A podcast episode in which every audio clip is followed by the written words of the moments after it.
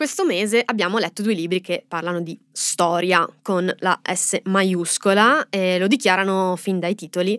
Eh, voglio dire, Alexander Raymond ha intitolato il suo romanzo Il mondo e tutto ciò che contiene. Diciamo che mette l'asticella abbastanza in alto. Sì, sì, è un titolo grande come, come si può intuire e infatti Emon inizia il romanzo da uno degli eventi più determinanti della storia contemporanea, in particolare dallo mm, scoppio della Prima Guerra Mondiale, dall'assassinio dell'arciduca Francesco Ferdinando Sarajevo e da questo inizio però arriveremo invece alla fine del romanzo a Shanghai nel 1949, quindi quasi mezzo secolo di viaggio sia nel tempo ma anche nello spazio perché attraversiamo parte dell'Europa orientale e molta Asia centrale appunto fino ad arrivare in Cina diremo storia molte volte in questa puntata perché come hai detto tu è un po' il tema centrale, un po' la mia storia si sovrappone alla storia della tua storia. La mia storia che è la storia, la storia di, di Elsa Morante che sì è ambientato dal 1941 al 1947 e in parte parla in una certa misura anche di eventi che vennero prima e dopo, fino al 1967, che ho deciso di leggere perché quest'anno ricorre il cinquantesimo anniversario della sua pubblicazione, è un libro del 74, e infatti in questi giorni c'è anche una serie tv trasmessa su Rai 1 che appunto è dedicata a questo romanzo importante, spesso citato come uno dei più grandi del Novecento italiano, proprio per via di questo anniversario. L'hai già vista la serie, visto che hai letto il libro adesso? Allora, ho guardato le prime due puntate. Non so se guarderò le successive. Ah, ok. ho, ho parecchie riserve su come è stata resa questa serie. Già nelle prime puntate si vedono anche alcune differenze rispetto alla trama del libro. Non so se la consiglio. Vabbè, ne parleremo quando faremo il podcast telecomando, però nel frattempo invece a Comodino eh, continuiamo a parlare dei libri. Intanto però ci presentiamo. Io sono Ludovica Lugli, giornalista del Post. Io sono Giulia Pilotti, sono un'autrice e lavoro in un'agenzia letteraria. Questo è un podcast del Post che esce il 15 di ogni mese, in cui parliamo dei libri che stiamo leggendo, quelli che sono sul nostro comodino.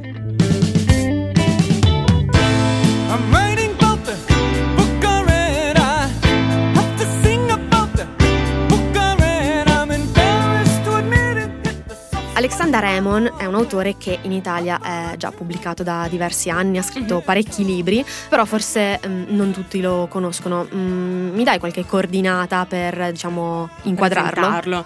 Allora, innanzitutto va detto che Alexander Raymond è un autore bosniaco, nato nel 1964 a Sarajevo, ma è naturalizzato statunitense perché si trovava negli Stati Uniti per un viaggio nel 1992 e il suo viaggio coincise con l'assedio di Sarajevo e lo scoppio della guerra eh, nei Balcani.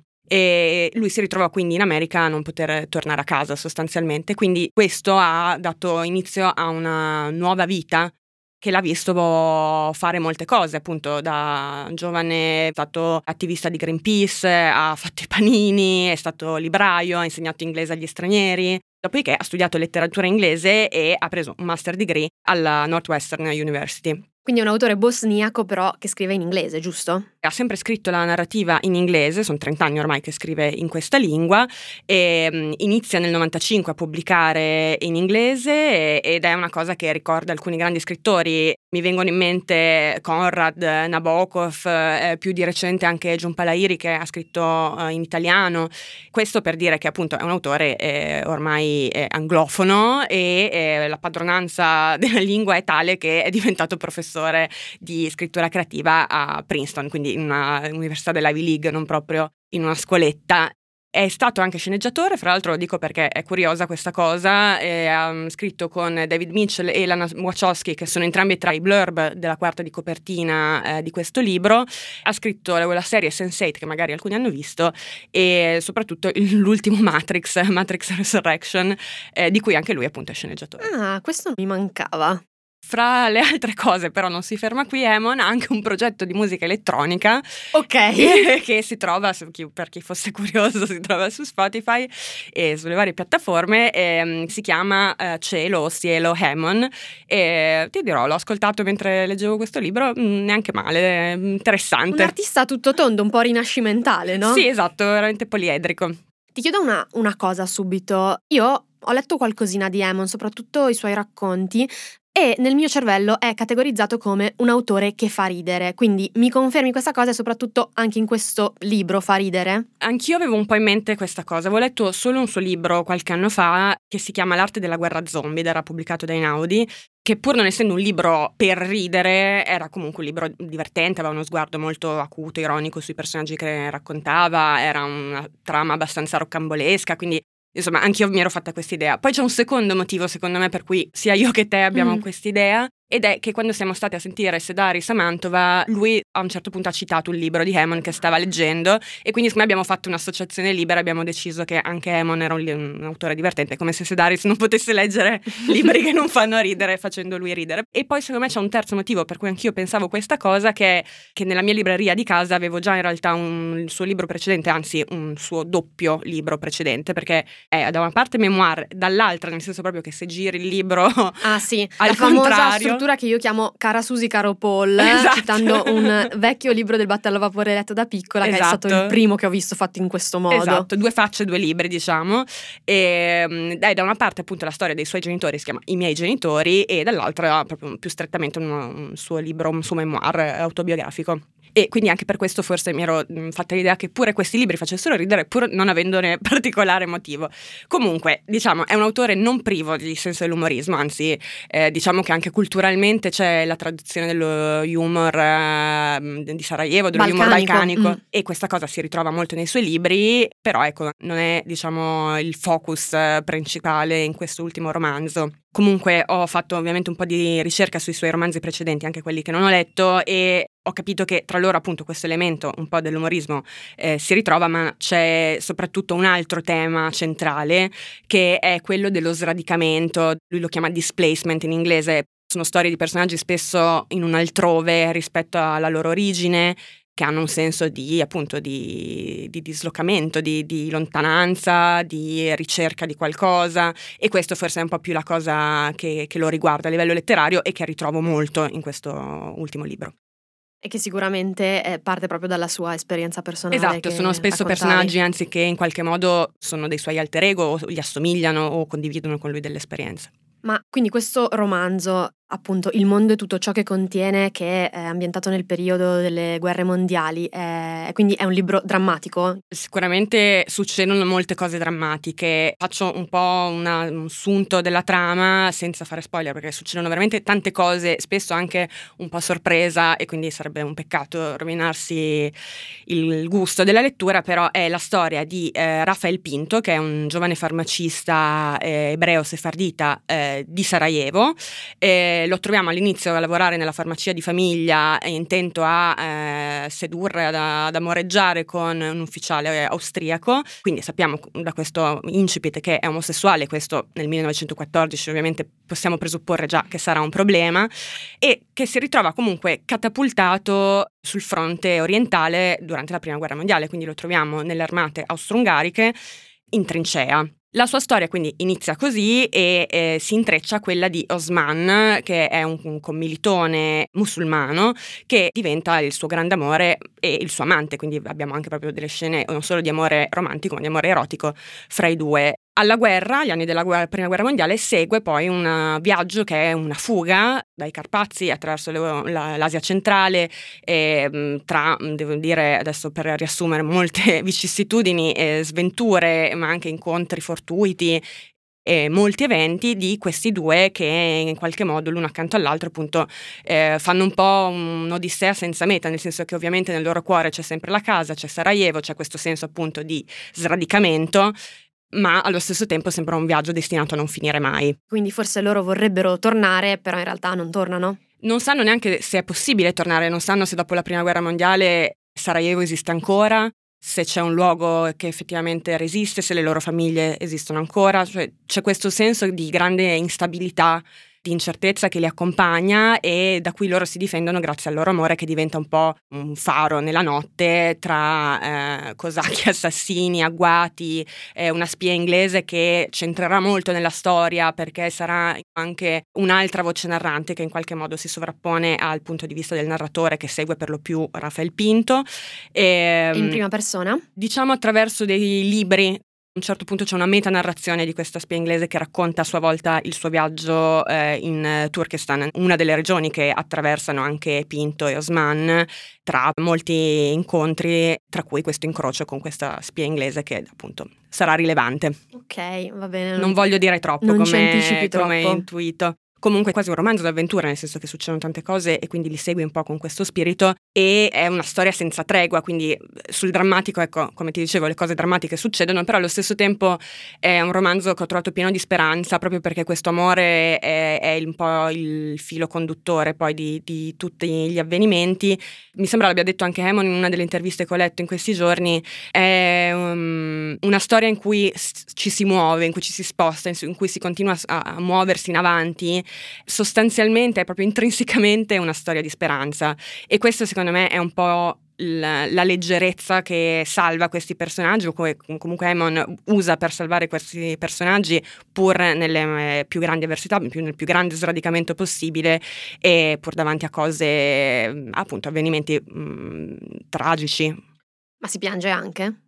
Allora, io non piango molto quando leggo i libri, mi è capitato raramente, forse solo una volta quando ho letto Anya Yanaghiara, Una vita come tante, perché ero proprio devastata, poi mille pagine di libro, arrivavi alla fine e non c'era, ecco, quello anche era un viaggio eh, senza tregua. Viene presentato come il libro tragico che fa piangere per sì, eccellenza. Sì, eh, confermo, però ecco, eh, no, avevo pianto molto quando moriva Sirius Black in Harry Potter, però ecco, lì anche forse complice l'età un po' più giovane. C'è secondo me un, un sano distacco anche emotivo emotivo, per quanto appunto c'è una grande emozione, è un romanzo sentimentale comunque, però no, il coinvolgimento emotivo Emon secondo me lo, lo, guarda abbastanza da lontano o comunque lo mette in scena come una storia, non dico morale, però con eh, un sistema valoriale che, che spinge questi personaggi in avanti e che dimostrano qualcosa, ovvero che l'amore può aiutare a sopravvivere. O forse è una domanda che lui si pone, però questo è, è il risultato. Ma me ne leggi un pezzo così mi faccio un'idea di come è scritto?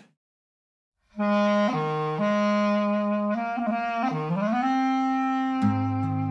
se anche Sarajevo fosse estinta e non fosse rimasto niente e nessuno?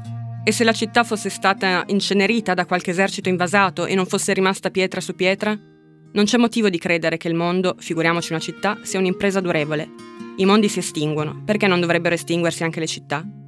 Non è affatto da escludere che all'infuori di ciò che vedo oggi, di ciò che incornicia la mia finestra, non ci sia niente, non è da escludere che l'Altissimo cancelli inesorabilmente tutto ciò che sta al di fuori di quello che vedo, che elimini le tracce della mia esistenza passata, imprigionandomi in un presente infinito. Se egli continua a creare mondi e distruggerli, a creare mondi e distruggerli, allora anche questo potrebbe venire schiacciato in qualsiasi momento come un nuovo marcio. I mondi che precedevano questo e furono distrutti erano come le scintille che si espandono e muoiono quando il fabbro percuote il ferro. Non è da escludere che questa massa di soldati sconfitti e mezzi morti sia tutto quello che resta dell'umanità. Niente più ebrei, niente più austriaci, solo qualche guardia russa. E Dumitru, e Milan, e il fantasma di Karim il Folle, e io, e niente Osman, tutti morenti ma non ancora morti del tutto. Dio non ha inizio né fine, ma per creare egli deve aprire uno spazio che non sia lui, così da penetrare più a fondo in se stesso e aprire un vuoto, la gran escuridad, nel quale verremmo riversati vivi per morire.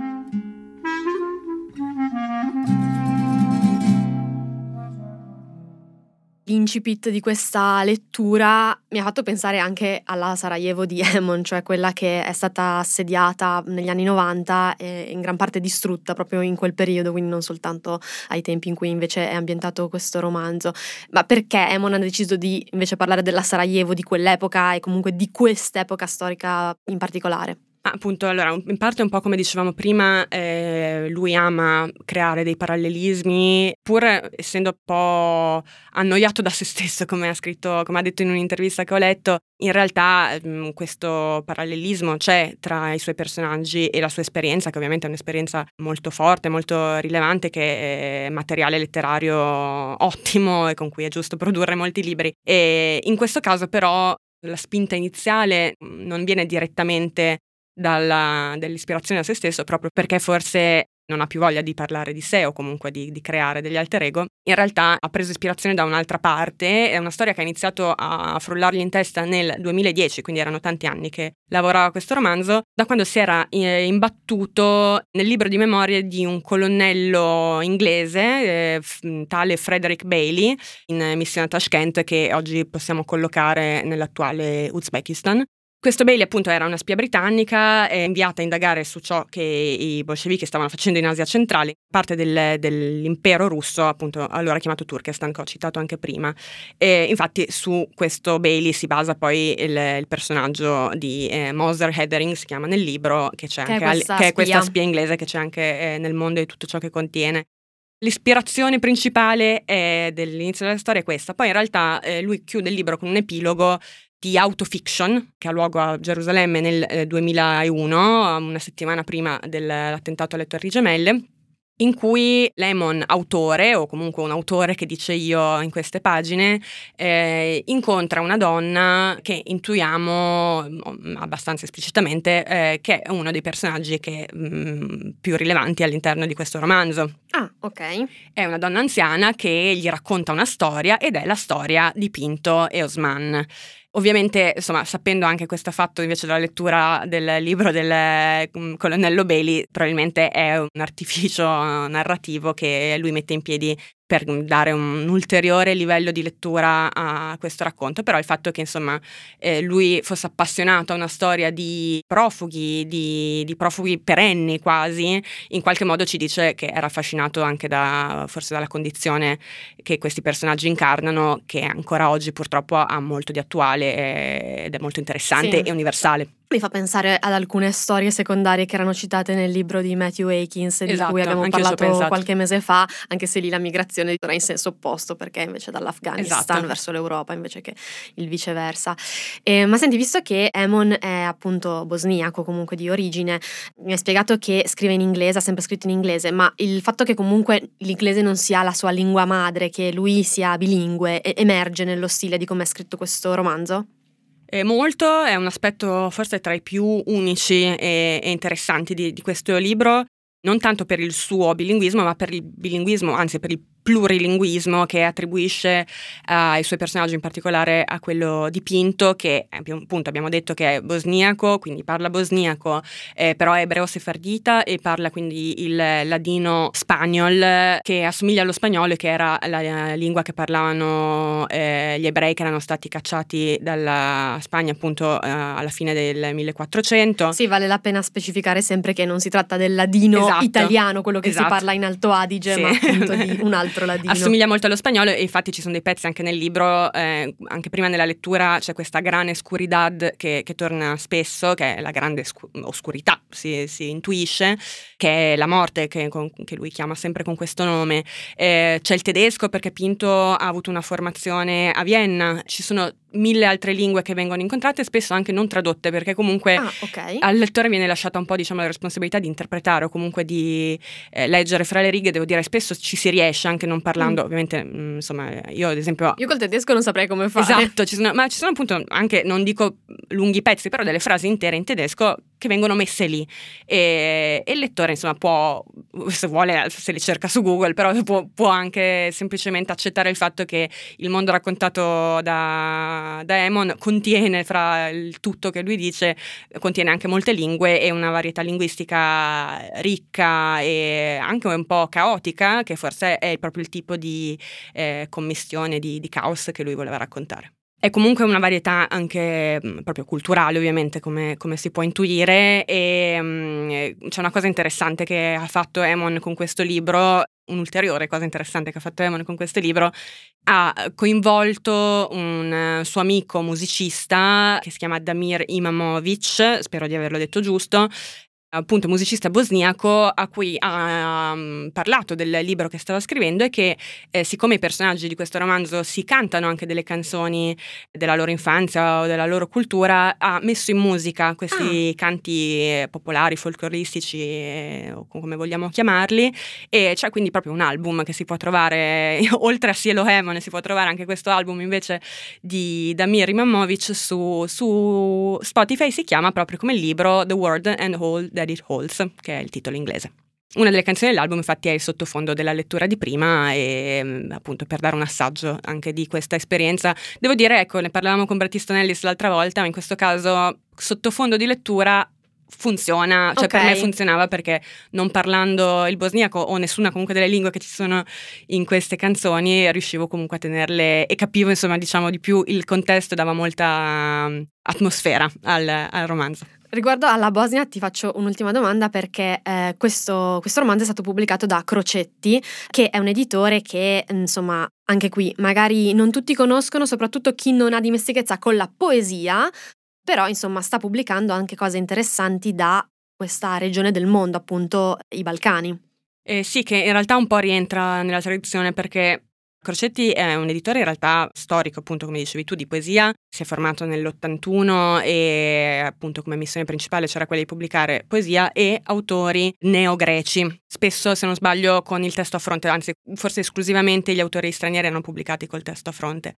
E, però, insomma, in questa lunga tradizione di autori di poesia e non solo, nel 2020 Crocetti è stato acquisito da, da Feltrinelli e da quell'anno stato un po' un rinnovamento di alcune cose, tra queste anche una um, più attiva pubblicazione della narrativa, eh, in cui Emon rientra già con il libro precedente a questo, che è appunto quello che citavo prima, eh, I miei genitori, e tutto questo non ti appartiene. Emon comunque era già stato pubblicato anche con i suoi romanzi precedenti che sono usciti credo tutti per Einaudi. Ti faccio un'altra domanda che eh, ci porta nella seconda fase di questa puntata, nel senso che te la faccio anticipando un discorso che riguarda invece il libro di Elsa Morante ed è, se riesci a dirlo in modo sintetico, so che è difficile, che visione della storia ha Emon? Storia con la S maiuscola.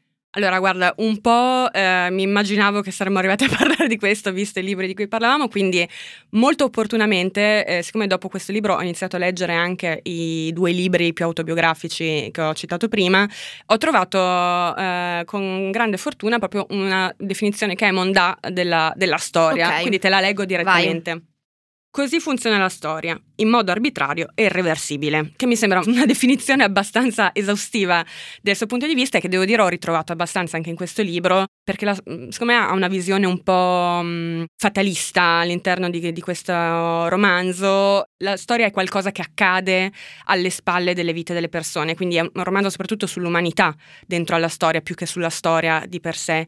Ma appunto le condizioni che vivono questi personaggi sono in qualche modo universali, in qualche modo senza tempo e Emon questo secondo me lo voleva fare, lo voleva dire e cosa che più gli interessa è raccontare la loro complessità con appunto la storia come un grande arazzo che sta alle loro spalle e li accompagna. Capito, beh, qualche affinità con Elsa Morante ce la vedo, ma eh, ne parleremo mm, meglio dopo. Ti faccio un'ultima domanda invece su questo romanzo.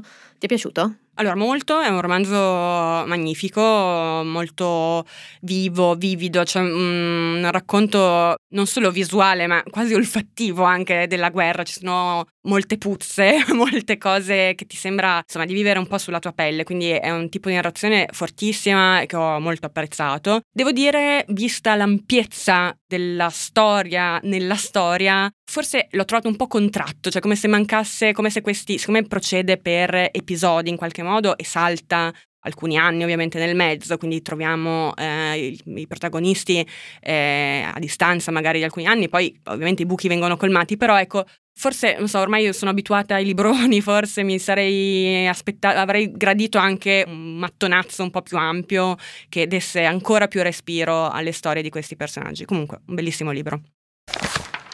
Another day is here, and you're ready for it. What to wear? Check. Breakfast, lunch, and dinner? Check.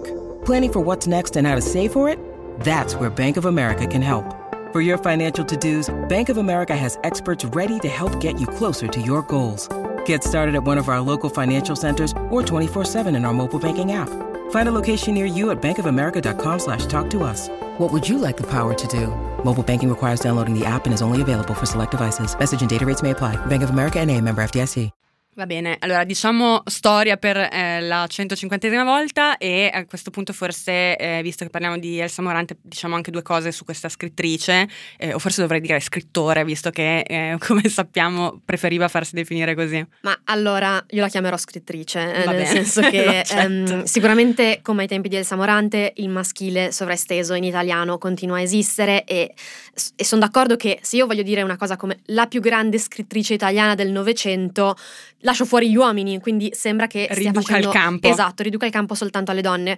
Quindi mi verrebbe da dire che se vogliamo fare questo tipo di affermazioni e quindi parlare di più grandi scrittori del Novecento, che poi è sempre un esercizio un po' futile in un certo senso, allora se vogliamo metterla in questo modo, vogliamo farla competere, dovremmo dire Elsa Morante è una dei più grandi scrittori del Novecento. Ok. Però appunto secondo me quando lei disse questa famosa affermazione contro la parola scrittrici, il contesto culturale intorno era diverso, era il 1960 ed era vero, come lei disse, che si facevano delle distinzioni fra scrittori e scrittrici Certo. di merito, che non avevano a che vedere semplicemente con il genere di appartenenza. Quindi da un lato capisco perché lei disse questa cosa, al tempo stesso mi permetto di chiamarla scrittrice, altrimenti me la sognerò stanotte che mi fulmina. Andiamo avanti, allora. Comunque, sicuramente Elsa Morante è stata la prima scrittrice a vincere il premio Strega, nel senso la prima donna a vincerlo nel 57 con L'isola di Arturo che eh, era il suo secondo romanzo dopo Menzogne e Sortilegio eh, e la storia invece che appunto uscì nel 74 fu il terzo. Eh, questo, questo elenco te lo faccio perché per dire che era una che eh, scriveva pochi libri ma su cui lavorava tanto, eh, molto importanti anche a partire dalla mole perché sono tutti piuttosto lunghi e appunto molto, molto ragionati. Tutti questi suoi romanzi sono stati pubblicati da Einaudi, che appunto in quegli anni lei comincia a pubblicare subito dopo la seconda guerra mondiale e, e poi va avanti fino a poco prima della morte, che avviene nel 1985. Ma non è una scrittrice torinese o comunque piemontese di quell'ambito, diciamo, geografico lì, come invece molti degli altri grandi autori che, che Einaudi pubblica negli anni, perché lei eh, nasce a Roma eh, e vive tutta la sua vita a Roma, poi molto legata all'isola di Procida che eh, compare nell'isola di Arturo, però appunto è una scrittrice molto romana, è noto anche insomma che eh, fu sposata con eh, Moravia, non divorziarono mai, sebbene da un certo punto in poi vissero di fatto separati e entrambi ebbero eh, altre relazioni. Sicuramente eh, è una delle grandi protagoniste della letteratura italiana del Novecento, legatissima a, a tanti altri grandi scrittori, scrittrici e grandi case editrici letterarie e fu anche amica, aggiungo, di Pierpaolo Pasolini. È anche una delle poche che, appunto, in questo caso scrittrici, nel senso di scrittori donne, sopravvissute al taglione delle antologie scolastiche perché, insomma, il suo nome, se non altro, compare anche spesso a scuola ed è appunto uno dei nomi che vengono citati tra i grandi nomi della letteratura del Novecento italiana.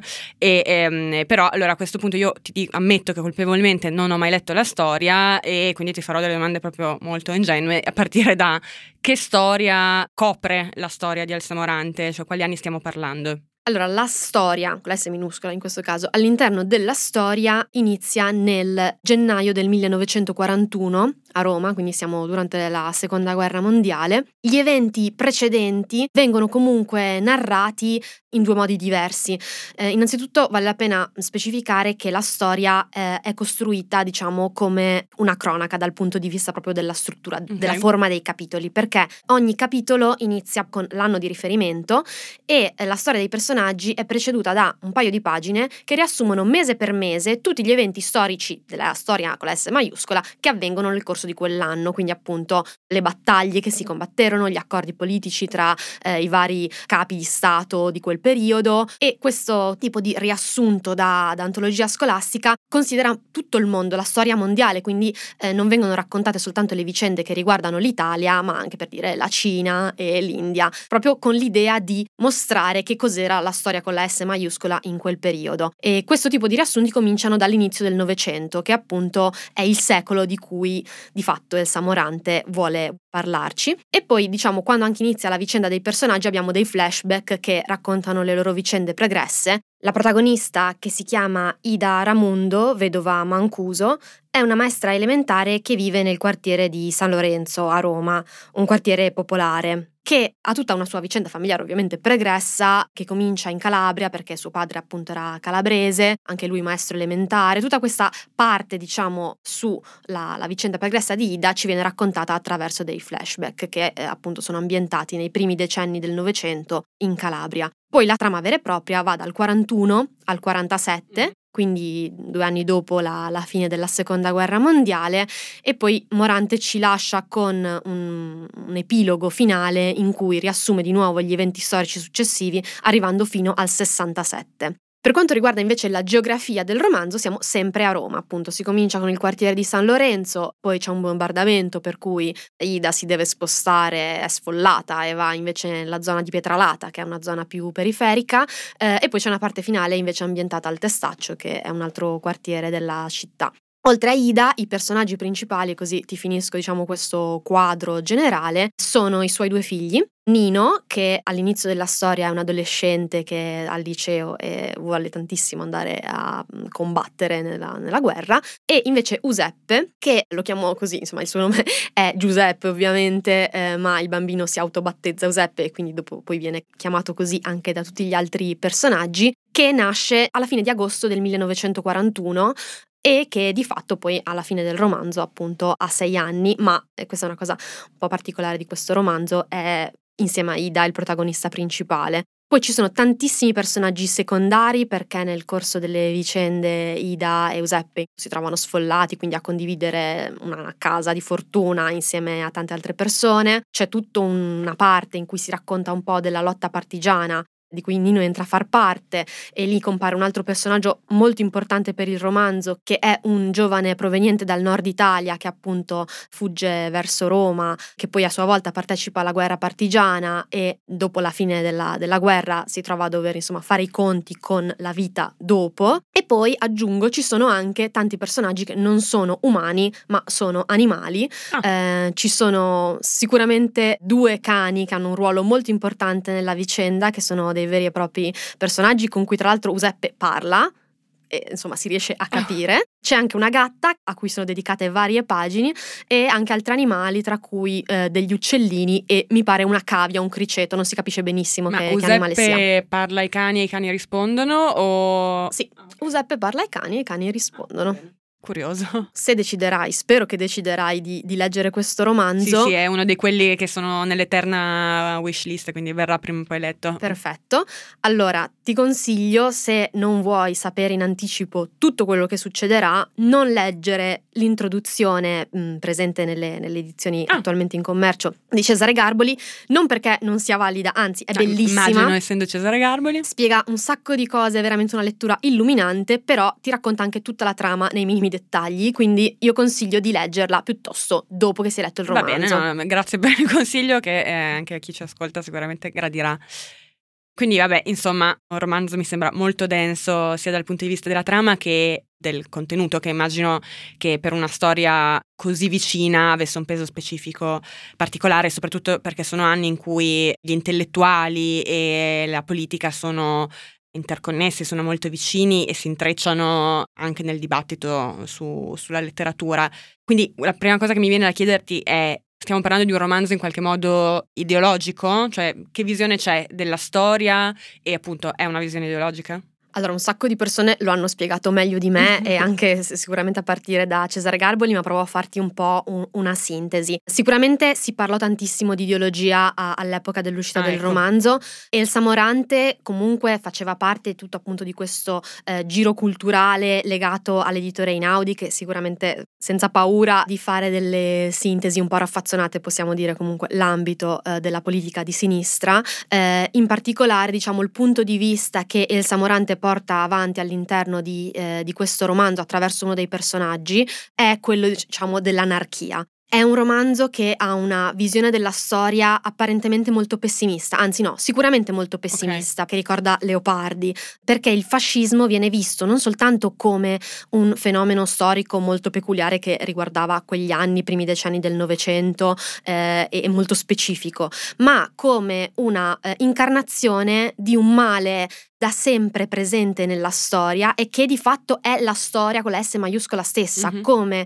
eh, diciamo un meccanismo infernale tutto girato intorno alla violenza e al potere che da sempre, eh, da 10.000 anni, come diceva una frase molto forte pubblicata sulla copertina della prima edizione, perseguita l'umanità un'umanità che è fatta di eh, persone vulnerabili e fragili che di fatto vengono schiacciate dalla storia e n- sono completamente inermi. Questa è un po', diciamo, l'idea pugnata dal romanzo. Al tempo stesso però una cosa che secondo molte letture critiche e io personalmente ho ritrovato è anche un romanzo molto gioioso perché di fronte a questa macchina infernale della storia presenta comunque dei personaggi, e in particolare il personaggio di Giuseppe, che è il protagonista principale, invece sperimentano la vita con grande gioia, con grande allegria, che vedono le cose belle della vita. Quindi c'è una risposta, diciamo, a questo sguardo negativo con una grande positività. Sì, diciamo che è una risposta che mh, mm, bisogna sentirla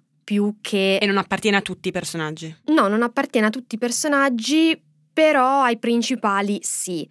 È un romanzo che ha un finale drammatico, cioè questo te lo dico e penso che non sia... Non è un segreto comunque. Non è un segreto e penso che sia anche um, una cosa che poi si intuisce cominciandolo a leggere. Diciamo che semplicemente le vicende portano alla fine di tutti i personaggi, tutti i personaggi principali muoiono. E anche per questo probabilmente è stato letto appunto dando molta attenzione a questo pessimismo che sicuramente è presente, però è un pessimismo che vede una, una forza positiva, una resistenza che è quella della gioia nei confronti della vita. In questo un po' mi, mi, ricorda quello che dicevamo anche di Emon prima, quindi insomma un ulteriore punto di contatto. E, però appunto tornando invece al discorso degli intellettuali intrecciati con la politica, come viene accolto questo punto di vista, questo romanzo al tempo. La prima cosa da dire è che fa un effetto enorme, nel senso che eh, non l'abbiamo ancora detto, ma fu un grande caso editoriale ah sia dal punto di vista delle vendite, perché nel giro di mesi, più o meno un anno, vendette 600.000 copie, che era tantissimo per l'epoca, tantissimo anche oggi. Basta sì. ricordare che Spare, di cui eh, abbiamo parlato nell'ultima puntata, il libro del principe Harry, che è stato il più venduto del 2023, appunto in un anno ha venduto più o meno 300.000 copie, quindi parliamo del doppio, ma fu anche un grande successo, ah, se così si può dire, di critica, cioè fu un libro di cui si parlò tantissimo. Ora, um... vedo che hai un mattone tra le mani. Esatto, chi ci sta ascoltando non lo vede, magari eh, lo metteremo da qualche parte sui social, ma io insomma ho consultato questo libro nelle ultime settimane è un libro di 900 pagine, di cui 471 sono soltanto le trascrizioni delle recensioni che uscirono tra il 74 e il 75 su questo libro. Eh, sì, io che lo sto guardando posso dire che è davvero enorme. Sì, non so se ci siano romanzi attuali che eh, hanno delle cartelle stampa così grosse. Questo libro, per insomma, così sapete anche di cosa stiamo parlando, eh, si intitola L'anno della storia 1974-1975 ed è un saggio di eh, Angela Borghesi, che è una studiosa di eh, letteratura che insegna all'Università Bicocca di Milano, pubblicato da Quadlibet um, qualche anno fa. Quindi questo appunto dal punto di vista della critica, ma piacque sia alla critica che ai lettori, diciamo, comuni? Ma tante di queste recensioni, ok, non la maggioranza, però alcune sono proprio di lettori, sono lettere ai ah. giornali alcune delle quali suscitate proprio dai giornali stessi che chiedevano a, a chi li leggeva di contribuire al dibattito. Ad esempio, eh, Oreste Del Buono, che era il direttore di Linus, eh, ad agosto chiese proprio ai lettori: Ma raccontateci, visto che di questo romanzo si parla tanto, raccontateci cosa ne state pensando voi. Ricevettero 100 risposte e di cui 5 poi furono anche pubblicate, proprio perché era una cosa che stava coinvolgendo innanzitutto testate diversissime, perché se da un lato se ne parlava sui quotidiani principali e sulle riviste, diciamo, un po' più specialistiche, culturali, eh, ma era talmente un fenomeno che se ne parlava anche nella stampa specializzata di vari settori, ad esempio su le riviste eh, dedicate eh, al mondo delle parrucchiere, quelle sulla musica, e eccetera, eccetera. Quindi veramente ne, ne stavano parlando un po' tutti. E una cosa importante da dire è che fu un caso editoriale che venne anche molto costruito. Questo non lo dico per dire che non fu un caso autentico, ma che ci fu un lavoro dietro della casa editrice perché prima dell'uscita cominciarono le pubblicità in cui si diceva che il libro sarebbe stato stampato con una tiratura iniziale di 100.000 copie. Che è una tiratura quasi inverosimile esatto. per quanto è grande, come prima tiratura soprattutto. E lo è anche oggi come lo era allora. E perché eh, questa diciamo, dichiarazione venne utilizzata come spot pubblicitario? Cosa significa dire che tiri tante copie? Che credi tantissimo in questo libro, certo. credi tu editore Giulia Einaudi, in quel caso che era ancora l'Einaudi diciamo pre-Mondadori, era ancora un editore indipendente, Credeva così tanto nel successo di questo libro da stamparne in così tante copie. L'altra cosa che contribuì sicuramente al suo successo anche di vendite è che eh, si decise di pubblicarlo direttamente in edizione tascabile e quindi economica. Uh-huh. Eh, non uscì con la copertina rigida, sarebbe costato di sicuro il doppio. Eh, ricordiamo che il 74 era anche un periodo, insomma, eh, dal punto di vista economico mh, mm, non proprio roseo per l'Italia. Peraltro la stessa Elsa Morante a imporre questa decisione all'editore perché lei voleva che questo fosse un libro letto da tante persone e quindi per prima cosa doveva avere un prezzo accessibile eh, a tutti. Questa cosa venne molto apprezzata da una parte dei lettori di sinistra. Eh, anche Beh, appunto... sì, è un atto abbastanza di sinistra da fare esatto, sicuramente. Esatto, c'è chi la criticò perché disse ah sì, eh sì, certo, è tutta per ottenere il favore del pubblico, però, insomma... Sì, anche se ricordiamo che comunque tutti gli scrittori gradiscono vendere le copie del proprio libro, però farlo con uno spirito appunto di accessibilità al grande pubblico è degno di nota, ecco, quantomeno. Su questo aggiungiamo che oltre a volere che venisse venduta a un prezzo molto basso, accettò anche uh, una percentuale di royalties più bassa rispetto al solito, ecco. del 5% invece che del 10%. Questo ci dice qualcosa in più, insomma, su, anche sull'idealismo di Morante dietro queste decisioni. Quindi um, accessibilità di prezzo a questo punto mi chiedo anche accessibilità da un punto di vista stilistico, come è scritto questo libro? È per tutti? Assolutamente per tutti nelle intenzioni di Morante. Lei proprio lo, lo, disse, cioè usò proprio lei stessa la parola accessibile per descrivere come aveva scritto questo libro. Ah. È lungo più di 600 pagine, quindi sicuramente è una lettura che richiede del tempo e della concentrazione, ma effettivamente, soprattutto rispetto a Menzogne e Sortilegio, che è appunto il primo romanzo di Morante che aveva uno stile molto barocco, poi per ragioni molto valide a, a, mia, a mio avviso, eh, però era sicuramente complesso da leggere. Questo invece è un libro che è scritto un po' come si parla. Uh-huh. Um, la narrazione è in terza persona, ogni tanto il narratore compare e si capisce che è la stessa Morante, che racconta le cose proprio come le racconterebbe eh, a una persona qualunque, quindi non per forza eh, a qualcuno con un'istruzione. E questo aspetto programmatico, insomma, del libro per tutti è dichiarato anche nella dedica del romanzo, che eh, è in spagnolo, e dice: Por el analfabeto a cui è e scrivo per l'analfabeta per cui scrivo, quindi appunto è, è un libro pensato per tutti fin, fin dall'inizio. E magari ne vuoi leggere un pezzo? Assolutamente.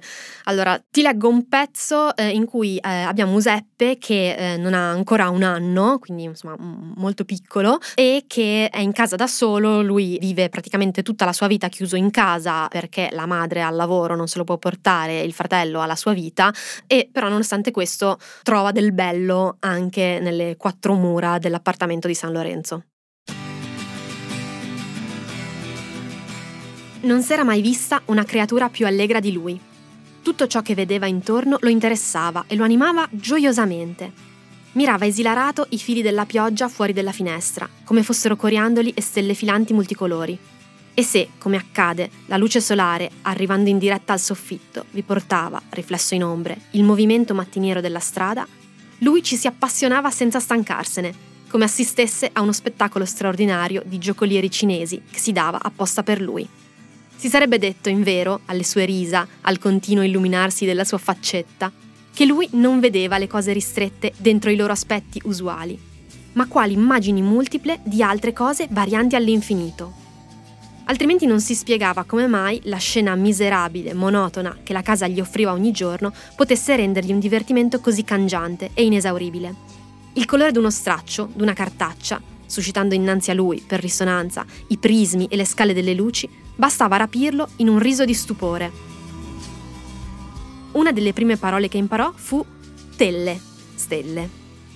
Però chiamava telle anche le lampadine di casa, i derelitti fiori che Ida portava da scuola, i mazzi di cipolle appesi, perfino le maniglie delle porte e in seguito anche le rondini.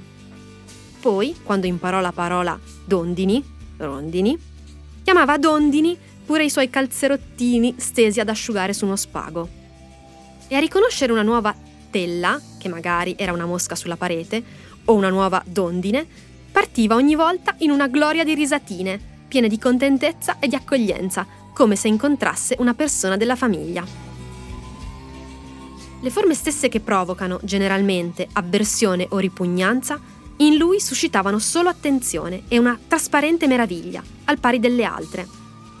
Nelle sterminate esplorazioni che faceva, camminando a quattro zampe, intorno agli Urali e alle Amazzonie e agli arcipelaghi australi, che erano per lui i mobili di casa, a volte non si sapeva più dove fosse e lo si trovava sotto l'acquaio in cucina, che assisteva estasiato a una ronda di scarafaggi, come fossero cavallucci in una prateria. Arrivò perfino a riconoscere una tella in uno sputo. Vabbè, quindi possiamo dire che forse Morante ha inventato il baby talk nella letteratura italiana, cos- cioè questa cosa di parlare come i bambini, eh, che appunto diciamo gergalmente si definisce baby talk, che a me personalmente dà un pochino fastidio, eh, però insomma capisco l'operazione. Eh, succede spesso questo all'interno del libro? Allora sì, succede spesso, okay. ci sono soprattutto molti vezzeggiativi, tipo appunto faccetta, calzerottini, più avanti ci sarà tutta una parte sugli stivalini e ogni volta che Nino incontra Giuseppe gli chiede mi dai un bacetto? Quindi mm. tanti vezzeggiativi, tanti diminutivi tu hai detto che eh, ti infastidisce, infastidiva tantissimo anche i critici dell'epoca, infatti fu una delle cose che venne... Meno male, no, non sono stronza io. Però un po' stronza un po forse stronza, lo sei. No, nel senso che appunto no, ovviamente ognuno può avere l'opinione no, che, che, crede su questo aspetto, però diciamo che è molto funzionale secondo me a eh, delineare questi personaggi. E non lo so, io devo dire che l'ho apprezzato, capisco perché può dar fastidio, ma anche capisco il senso senso di inserire questo tipo di linguaggio all'interno del, del romanzo. Poi c'è anche molto romanesco perché appunto i personaggi vivono eh, una realtà molto popolare eh, di Roma. Mm-hmm. Ci sono anche delle parti invece ehm, con un dialetto di, di, altre regioni d'Italia, proprio perché appunto c'è questo personaggio che poi arriverà dal nord Italia, su cui non dico troppo perché voglio evitare di, di fare degli spoiler. Poi c'è anche un po' di napoletano per via di altri personaggi, e però segnalo anche che ogni tanto comunque qualche parola, devo dire che io ho dovuto cercare sul dizionario, l'ho, l'ho trovata perché Morante, secondo me, una, era una che si affezionava tanto a certe parole, uh-huh. ad esempio la parola larva, che eh, usa tantissimo anche in Menzogne e Sortilegio, eh, e poi in La storia ho trovato molto spesso gli aggettivi forastico e falotico, di cui che io... Anch'io avrei guardato okay, sul dizionario, perfetto. se vuoi dirmelo, anzi sono curiosa. allora, falotico significa inspiegabile, stravagante o balzano, uh-huh. mentre invece forastico significa eh, ritroso, un po' come dire, un po' burbero, uh-huh. quelle persone che... Mh, mm, vengono definite un po' orsi. Che non... Bene, abbiamo aggiunto due, due parole al nostro vocabolario che è sempre una bella cosa.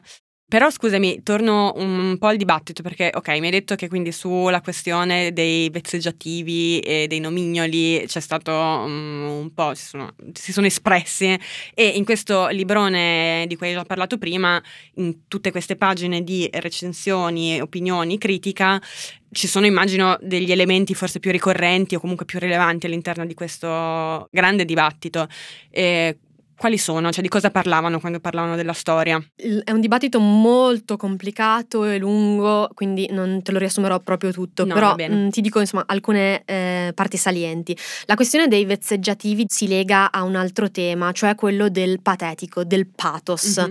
Eh, come dicevamo è un libro drammatico che parla di vittime della storia in un certo senso e di eventi tragici e il protagonista è un bambino che alla fine del libro ha sei anni, quindi capiamo che ovviamente eh, si parla tantissimo di sentimenti mm-hmm. e, e molte persone leggendolo, non è il mio caso, ma piansero.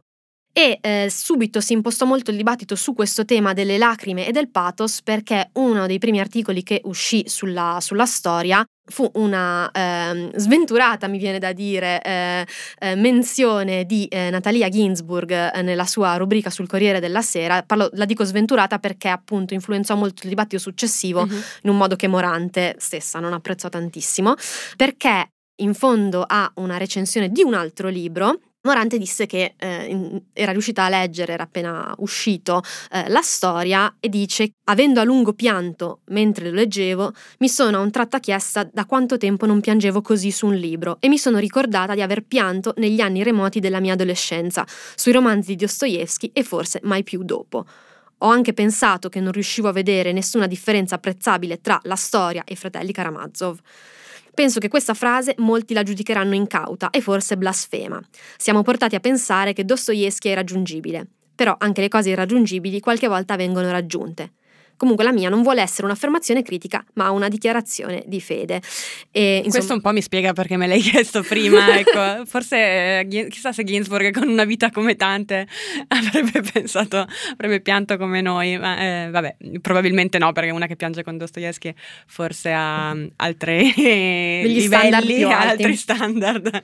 Comunque no, in questa diciamo mh, neanche una recensione, in realtà è una reazione molto di pancia, si parla sia di lacrime che si fanno grossissimi paragoni, quindi questa dichiarazione di Ginsburg venne diciamo presa in giro, si può dire, Ah. da moltissimi proprio perché appunto, poi erano amiche in tutto ciò, cioè Ginsburg fu quella che Ok, quindi- lesse per prima Menzogno sortileggio per Einaudi, quindi era anche un po' di parte e per questo si parlò tanto del tema delle Mm. lacrime appunto perché Ginsburg l'aveva un po' servita ai critici di come un questo po' aspetto. una tratto della- detrazione Esatto. della qualità del, esatto, del libro. e anche di Ginsburg. E poi, mh, al di là di questo aspetto, si creò proprio un fronte pro e contro anche per via dell'importanza che questo libro aveva. Mhm. Venne fatto questo lancio imponente, con tantissima pubblicità, che all'epoca non è che si faceva così tanta pubblicità sui giornali per i libri, invece Einaudi ci investì. Eh, e quindi subito bisognava dire appunto se si era pro, si era contro, se lo si era apprezzato oppure no. Eh, anche perché, oltre a Ginsburg, anche eh, Cesare Garboli e altri eh, iniziali recensori ne parlarono benissimo in toni entusiasti. Allora, chiaramente, se tu dici che un romanzo è il più grande romanzo del Novecento, ovviamente qualcuno si insospettisce e magari lo legge anche già prevenuto volendo trovare i difetti. Certo. E poi ci fu tutta una discussione più sui temi politici, eh, quindi sull'idea di storia eh, che Morante dà in questo romanzo, sulle ideologie che vengono eh, citate all'interno di, di questo romanzo, che si sviluppò inizialmente soprattutto sul manifesto eh, quotidiano eh, comunista eh, che faceva anche molta critica culturale perché ci fu una prima recensione molto positiva del romanzo, poi contestata da una lettera aperta firmata da un gruppo di cui faceva parte lo scrittore Nanni Balestrini, che eh, era uno scrittore dell'avanguardia, a cui seguirono tanti altri interventi di giornalisti e persone legate in qualche modo al manifesto che si dividevano tra pro e contro e eh, si può dire un po' si, si scannarono, insomma ci- i toni furono anche piuttosto accesi. Ok. Poi arrivò una stroncatura di Pasolini che eh, Ah. fu abbastanza eclatante perché eh, Pasolini e Morante erano amici, Ah, infatti. avevano anche nelle proprie poetiche tanti elementi in comune e Walter Siti che un grande esperto, forse il Forse più il più grande, grande. esatto, di, di Pasolini,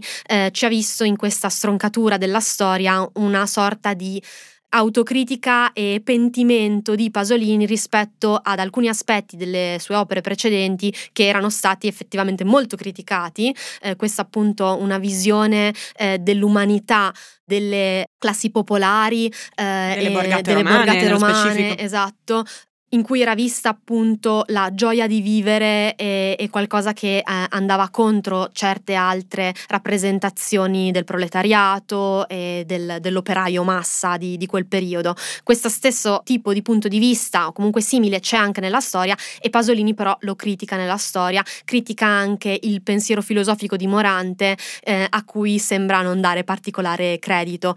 Il loro rapporto era già incrinato quando uscì questa, questa lunga recensione, di fatto poi eh, mi pare di aver capito che eh, dopo questa stroncatura Morante e Pasolini non si videro più e poi eh, l'anno dopo lui mm, venne assassinato e quindi non si incontrarono nemmeno più. Qua potrei continuare all'infinito, ovviamente c'era anche tutto un aspetto di gossip perché Morante era nota come moglie separata di Moravia e scrittrice che viveva reclusa, che aveva anche tra l'altro eh, dato un taglio eh, al suo giro di amicizie, che spesso eh, quando si parla di, di libri eh, contemporanei si parla insomma di, di clan, di scrittori che si Sì. sostengono a vicenda, Sì. che eh, si recensiscono a C'è vicenda, questo eccetera. elemento adesso soprattutto, ma insomma un po' forse c'è sempre stato. Ma infatti, ecco, quello che volevo dire è appunto che c'era tantissimo all'epoca e, e appunto c'erano anche tanti articoli di costume che, che parlavano di questa vita sociale e questo rifiuto della mondanità eh, di Morante. Ecco, ma dà un seguito a tutto questo dibattito, cioè come, come se la vive lei il fatto che si parlasse così tanto del suo libro? Mm, non si è espressa di fatto. Ah, Eh, appunto questa Che- sua reclusione durò anche successivamente e lei è sempre stata una che nelle sue rare interviste diceva che devono essere le opere a parlare per gli Mhm. scrittori, quindi non la loro vita personale, probabilmente nemmeno le loro dichiarazioni, cioè quello che lei doveva dire lo ha detto nei suoi romanzi. che, che, bella cosa da dire dei libri e anche dei propri libri a maggior ragione perché si sa che eh, l'ego degli artisti e degli scrittori può essere ingombrante, invece è un bel punto di vista il suo.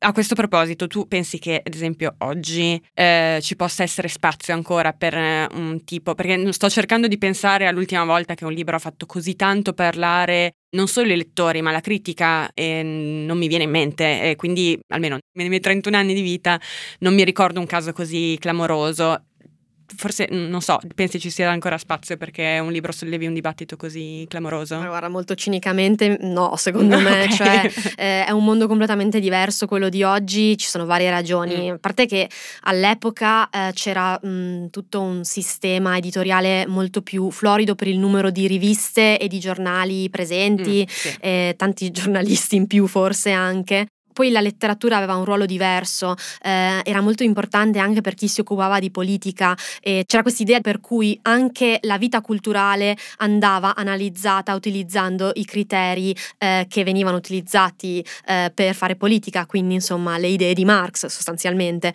e, certo. e, ogni cosa veniva interpretata con quel metodo. Ora magari qualche storico o qualche filosofo avrà da dire da questa sintesi che ho fatto, ma un pochino si può no, dire che, chiaro, che, era così e, e, quindi ci si occupava dei libri e delle opere d'arte eh, proprio come ci si occupava invece di temi di critica sociale e, e più prettamente politici.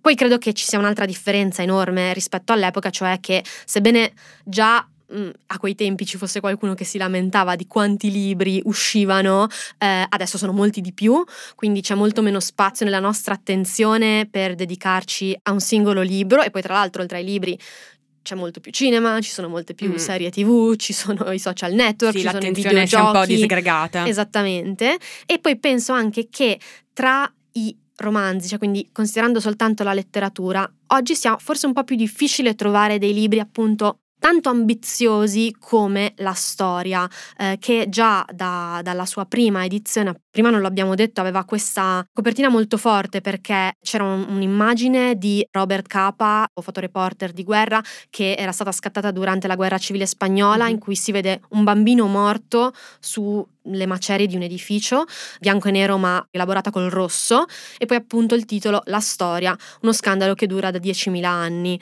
Quindi un libro che fin dall'inizio ti dice ti voglio parlare di qualcosa, qualcosa, di molto importante. E, e, spesso si parla del fatto che gli scrittori magari si sentono su un piedistallo così si ha l'impressione da fuori, però mi pare che oggi siano pochi quelli che vogliono parlare dei grandi temi con questa grande ambizione. Mi viene in mente soltanto Scurati che con Anch'io stavo pensando a lui. la sua serie su Mussolini un po' forse ha fatto questo, questo tipo di lavoro. Anche a me viene in mente lui, anche se in qualche modo già avvicinarsi a un periodo uh, storico più lontano, cioè da cui eh, l'autore ha un maggiore distacco proprio temporale, è in qualche modo, non dico più facile, però c'è meno responsabilità rispetto a quella che forse Morante aveva nei confronti di una storia così vicina. Insomma, che esperienza è stata la lettura? Ti faccio un po' la domanda um, semplice, ma insomma, ti è piaciuto? È difficile dire di un libro così eh, sì o no, immagino, però insomma, più, più, che altro dimmi che esperienza di lettura è stata. No, posso dire eh, molto convintamente che mi è piaciuto. Okay, no, ma eh, immaginavo però. Insomma. È veramente un gran libro, cioè io mi sono effettivamente questa ambizione non cade nel vuoto, io mi sono sentita effettivamente come quando al liceo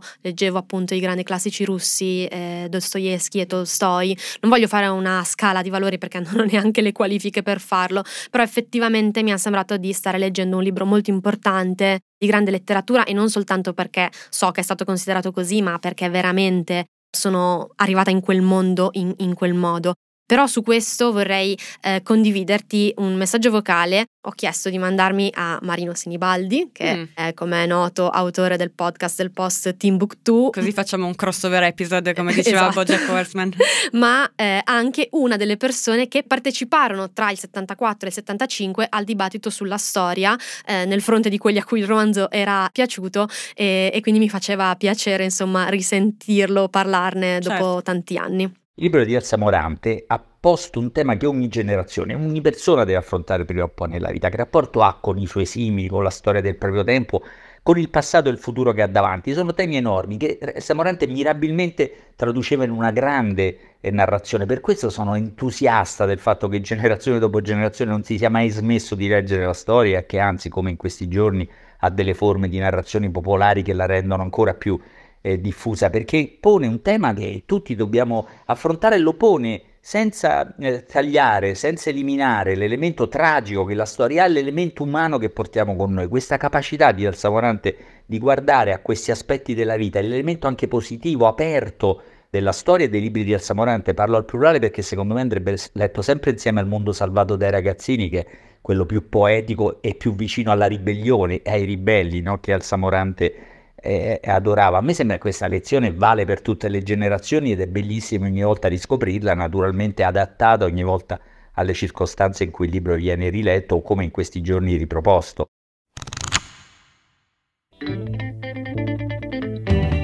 Io sono Giulia Pilotti e questo mese ho letto Il mondo e tutto ciò che contiene di Alexander Hammond pubblicato da Crocetti Editore, tradotto in italiano da Maurizia Balmelli. Io sono Ludovica Lugli e questo mese ho letto La storia di Elsa Morante, pubblicato da Einaudi. Avete ascoltato l'undicesima puntata di Comodino, un podcast del Post che esce il 15 di ogni mese. Lo potete ascoltare sull'app del Post o sulle principali piattaforme. Se volete sapere quando esce una nuova puntata, potete attivare le notifiche dall'app del Post. E se la puntata vi è piaciuta, potete condividerla con chi volete. Se volete iscriverci, ci trovate all'indirizzo comodino-post.it. Ciao! Ciao.